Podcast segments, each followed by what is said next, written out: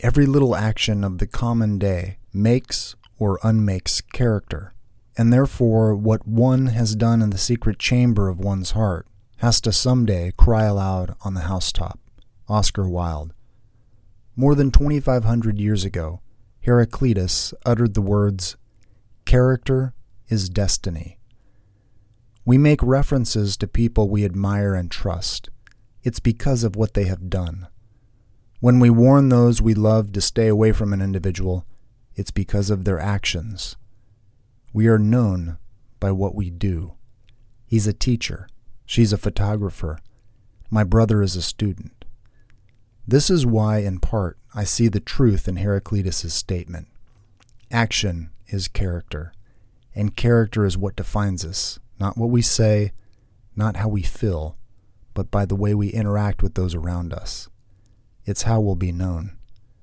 We've all heard that talk is cheap. The proof is in the empty promises we hear escape the mouths of politicians. These days, there's an entire industry built of talking heads who contradict and confuse. So, how can we trust someone who seems to be made of words alone? The answer is it's impossible. We learn to trust one by watching their actions. This is what defines character, and character is everything. The old saying, our word is our bond, is only true if held up by action. The statement by Greek philosopher Aesop, when all is said and done, more will be said than done, is wise. He had it right in the 6th century BC. Equally true is that we can know more about a person by watching them, not by hearing or talking to them, but only by observing one's actions can we truly know who they are. Character is action, and character defines a life. Character is destiny.